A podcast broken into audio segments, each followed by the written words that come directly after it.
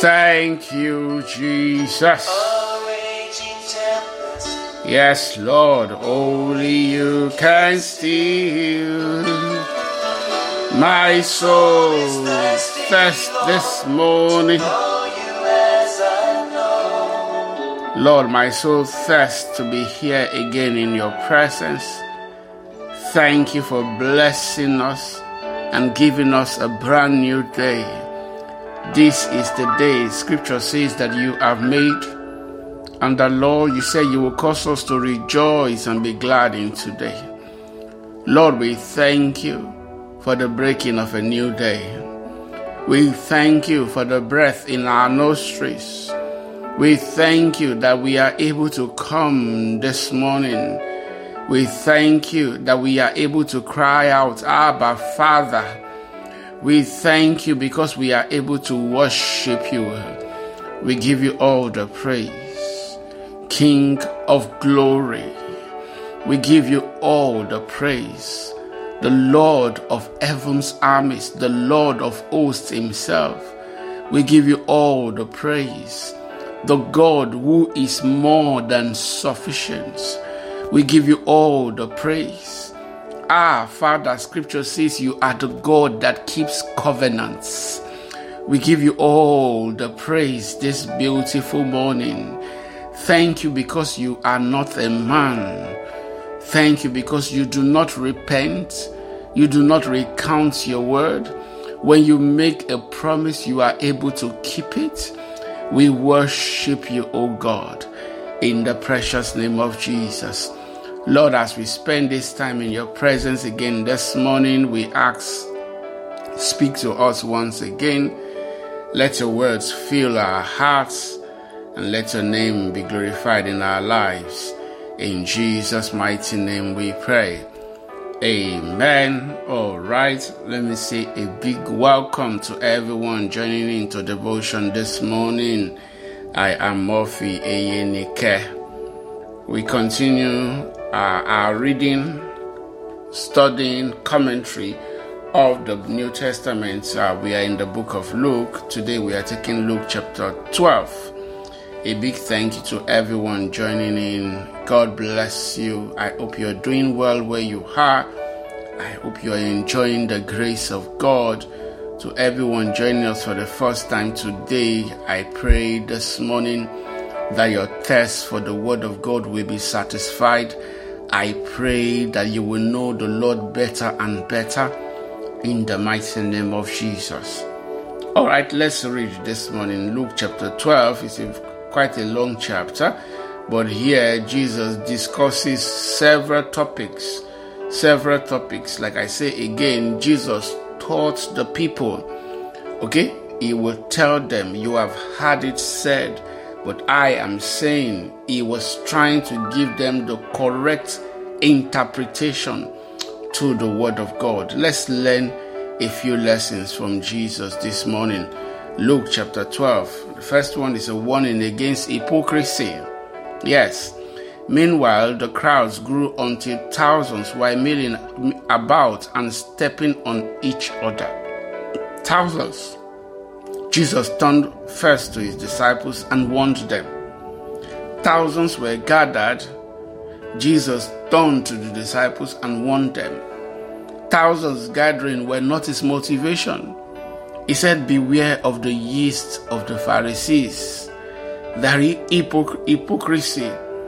The time is coming when everything that is covered will be revealed, and all that is secret will be made known to all. It will be made known to all. Whatever you have said, whatever you have said in the dark will be heard in the light and what you have whispered behind closed door will be shouted from the housetop for all to hear. Okay, the time is coming where we will stand at the judgment and all the secret sins of man will be made known to all. Verse 4 says, Dear friends, don't be afraid of those who want to kill your body. They cannot do any more to you after that. Yes, all they can do is kill your body. I know there are those who are still who are afraid of dying but I'm telling you that the child of God, the Christian, has no fear in that. He says they cannot do any more to you after that. But I tell you whom to fear. Fear God, who has the power to kill you and then throw you into hell. Yes, is the one to fear. God has the power both to kill, that's the first death, and then punish you with the second death.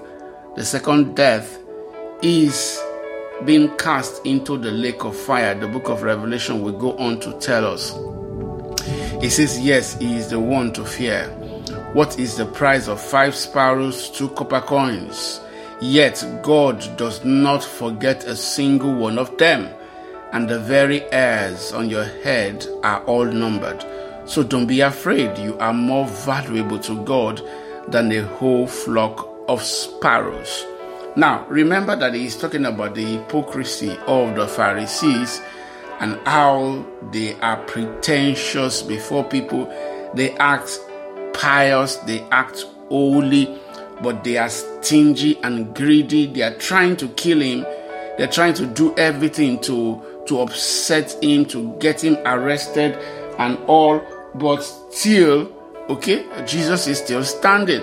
And Jesus is warning the people, warning his disciples, ah, beware of these people. Don't be like them. Okay? All the things that they think that they are doing in the secret was, will one day be, be revealed to all. And he wants them, look, I don't don't be like these people who want to threaten people, you know, with with death to control them like they are trying to do with Jesus Oh, Jesus said that's not what to fear. Fear God instead. And, and realize that God will take care of you. Okay? Fear God instead. God will take care of you. You are more of more value value to God than than than five sparrows, than thousands and millions of sparrows. Jesus said, So don't be afraid, you are more valuable to God than a whole flock of sparrows. I tell you the truth, everyone who acknowledges me publicly on here on earth, the Son of Man will also acknowledge in the presence of God's angels. But anyone who denies me here on earth will be denied before God's angels. Okay? Anyone who speaks against the Son of Man can be forgiven, but anyone who blasphemes the Holy Spirit will not be forgiven. If you do the harmonization, you know the context in which Jesus is teaching teaching this um, is taking this teaching. But let's finish. See, and when you are brought to trial in the synagogue and before rulers and authorities, don't worry about how to defend yourself or, or what to say, for the Holy Spirit will teach you at that time what needs to be said. Okay, so the way Luke has put it, it's a bit all muddled up. Okay, so this is several responses at different instances. Okay, even though Luke has put everything together in Luke chapter 12. Um, yes, Jesus is responding. So the first one is remember when he warned the disciples to beware of of the yeast of the Pharisees, the influence of the Pharisees. Yes, one of it was what led what led to this. Then remember the time when they were they were accusing him of casting out demons with with Ble- with Beelzebub. Yes, the prince of demons. Okay, uh-huh. it was in that context that Jesus talked about the blaspheming of the Holy Spirit and the sins that will not be forgiven. Okay, so we we have that context, but the lesson here is to not be a Pharisee. And I'm telling you this morning, there are many Pharisees, many Pharisees listening this morning. Okay? A Pharisee is just someone who is pretentious, a pretender. Aha. Yes, a pretender. Someone who will not allow other people to worship to worship God. They want to seek and control others. They want to be the determinant of what it means to, to, to worship God. Hypocrites, Jesus calls them.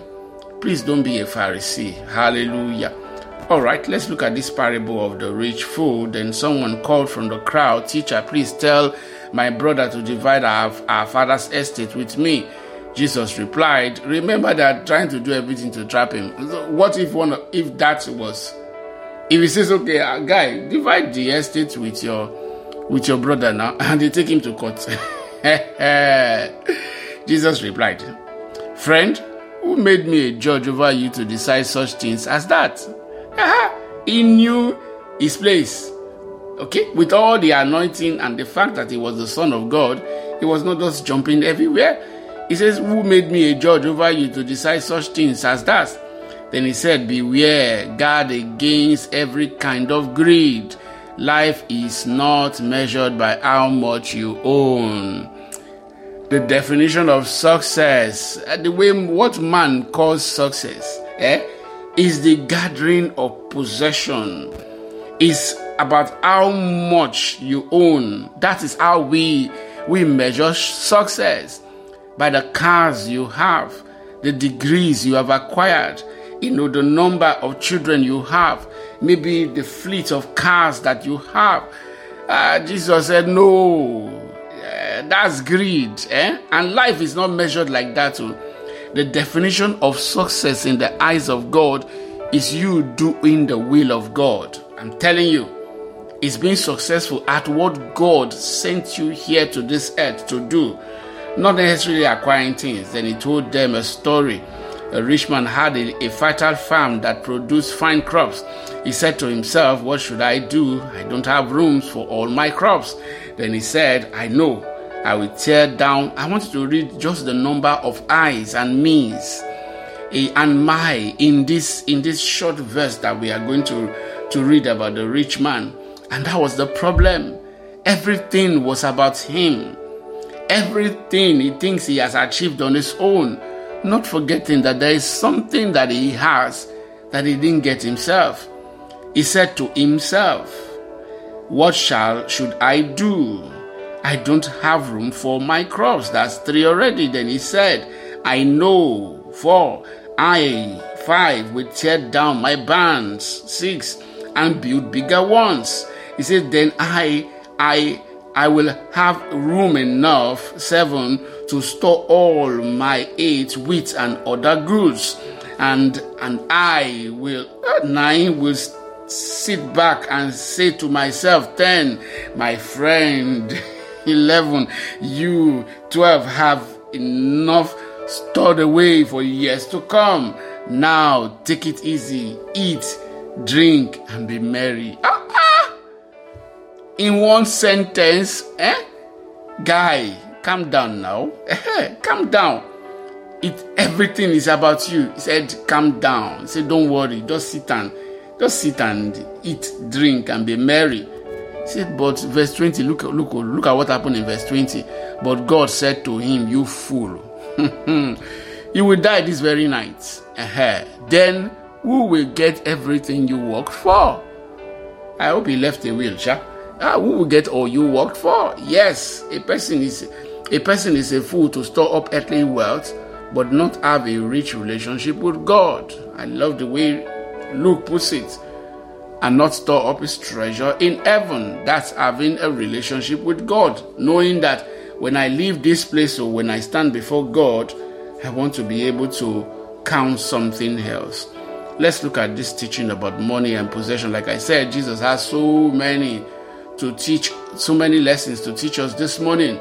Pay attention to where, what you would do here and after. Pay attention to okay after there because there is life beyond the grave, and that life will be determined by your relationship with God. It is fine to have have houses, have children, get married, and all that, but your relationship with God is very important and whether you have a relationship with Him after now, when you are dead and buried, this life is, is but a minute period in the eternity that we will all live. Okay, so don't spend all of this minute time. Okay, that's how you want to live all your life and then spend the whole of eternity away from God. No, have a relationship with Him he gave us Jesus so that we can have a relationship with Him. Let's look at this teaching about money and possessions. See, then turning to his disciples, Jesus said, That is why I tell you not to worry about every everyday life, whether you have enough food to eat or enough clothes to wear. For life is more, life is more than food, and your body more than clothing. And look at the ravens, they don't plant or harvest or store food in barns, for, for God feeds them and you are far more valuable to him than any birds. Can all your worries add a single moment to your life? No. Worrying does you nothing. And worrying is proof that you don't trust God. That's the truth. Worrying is the proof that you have thrown God out of the window. Can all your worries add a single moment to your life? And if worry can't accomplish a little, a little thing like that, what's the use of worrying over bigger things? Ha! Sadly, none. Look at look at the lilies and how they grow. They don't walk or make their clothing, yet Solomon in all his glory was not dressed as beautifully as they are. And if God cares so wonderfully for flowers that are here today and thrown into the fire tomorrow, He will certainly care for you. Eh? He will certainly care for you. Why do you have so little faith? God will care for you. And don't be concerned about what to eat and what to drink. Don't worry about such things. These things dominate the thoughts of unbelievers all over the world. But your Father already knows your needs. Seek the kingdom of God above all, and He will give you everything you need. Your Father already knows all already knows all you need. Seek the kingdom of God above all else, and God will give you everything you need. So don't be afraid, little flock, for it gives your Father great happiness to give you the kingdom. You see that? God wants us to prosper. It gives him joy. Say, sell your possession and give those to give to those in need. This will store up treasure for you in heaven and the purses of heaven never gets old or develop holes. Your treasure will be safe. No thief, no thief can steal it, and no moth can destroy it. Wherever your treasure is, there the desires of your heart will also be.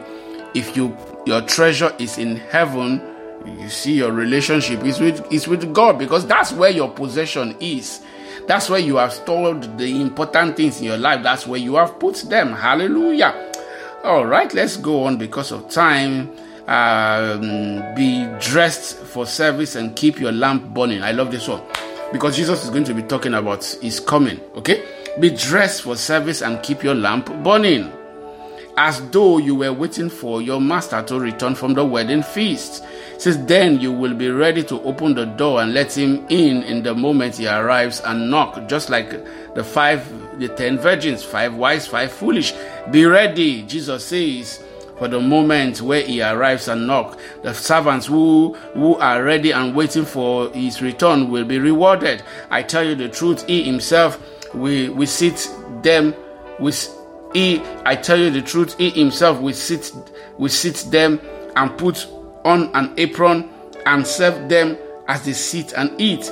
He may, he may come in the middle of the night or just before dawn.